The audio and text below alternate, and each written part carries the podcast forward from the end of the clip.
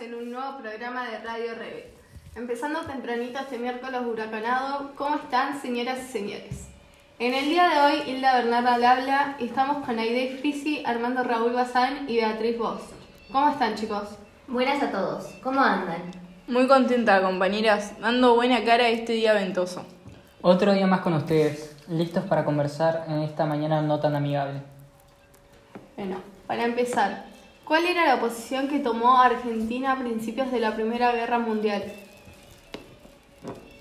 La posición oficial de la Argentina fue de neutralidad, tanto del gobierno conservador de Victorino de la Plaza como del radical Hipólito Yrigoyen.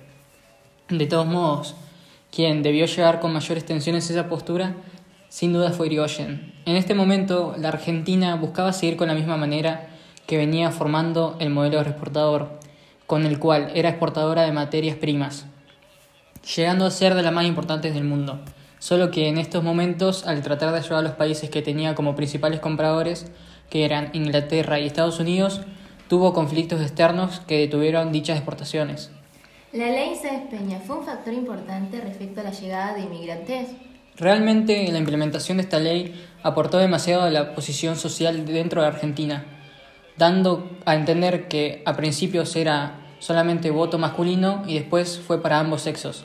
Esto fue muy atractivo para los extranjeros que venían a probar suerte acá y sentían que Argentina era un país que estaba en constante cambio. Bueno, ahora vamos a un receso y volvemos con más. Te quiero como a ninguna, como a nadie más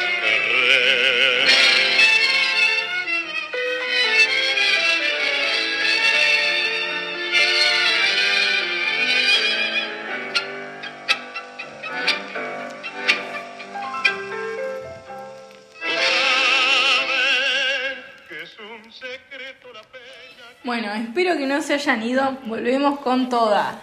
¿Qué había ocurrido con los principios de la caída de la bolsa de Wall Street? En 1927, el importe de créditos conseguidos para operar en la bolsa ascendía ya a 3.500 millones de dólares. Nadie asimilaba ni creía que hubiera una posible bajada de las cotizaciones. Los créditos seguirían abiertos y habría que pagarlos como deudas. Esto perjudica a la mayoría de países del mundo, dando la gran deuda a Estados Unidos. ¿Y cómo afectó esto a la Argentina? Debido a la crisis económica de 1929 hasta 1930, el país se le cierran las principales exportaciones y fuentes de divisas.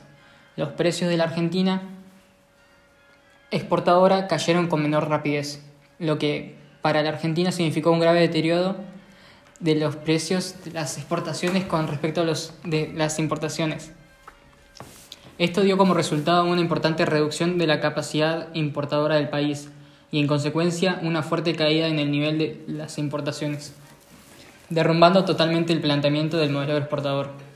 Bueno, como siempre terminamos con nuevos saberes. Espero que vuelvan a escucharnos en el día de mañana, que hablaremos sobre la política. Quisiera abrir lentamente mi vena, mi sangre toda vertirla a tus pies.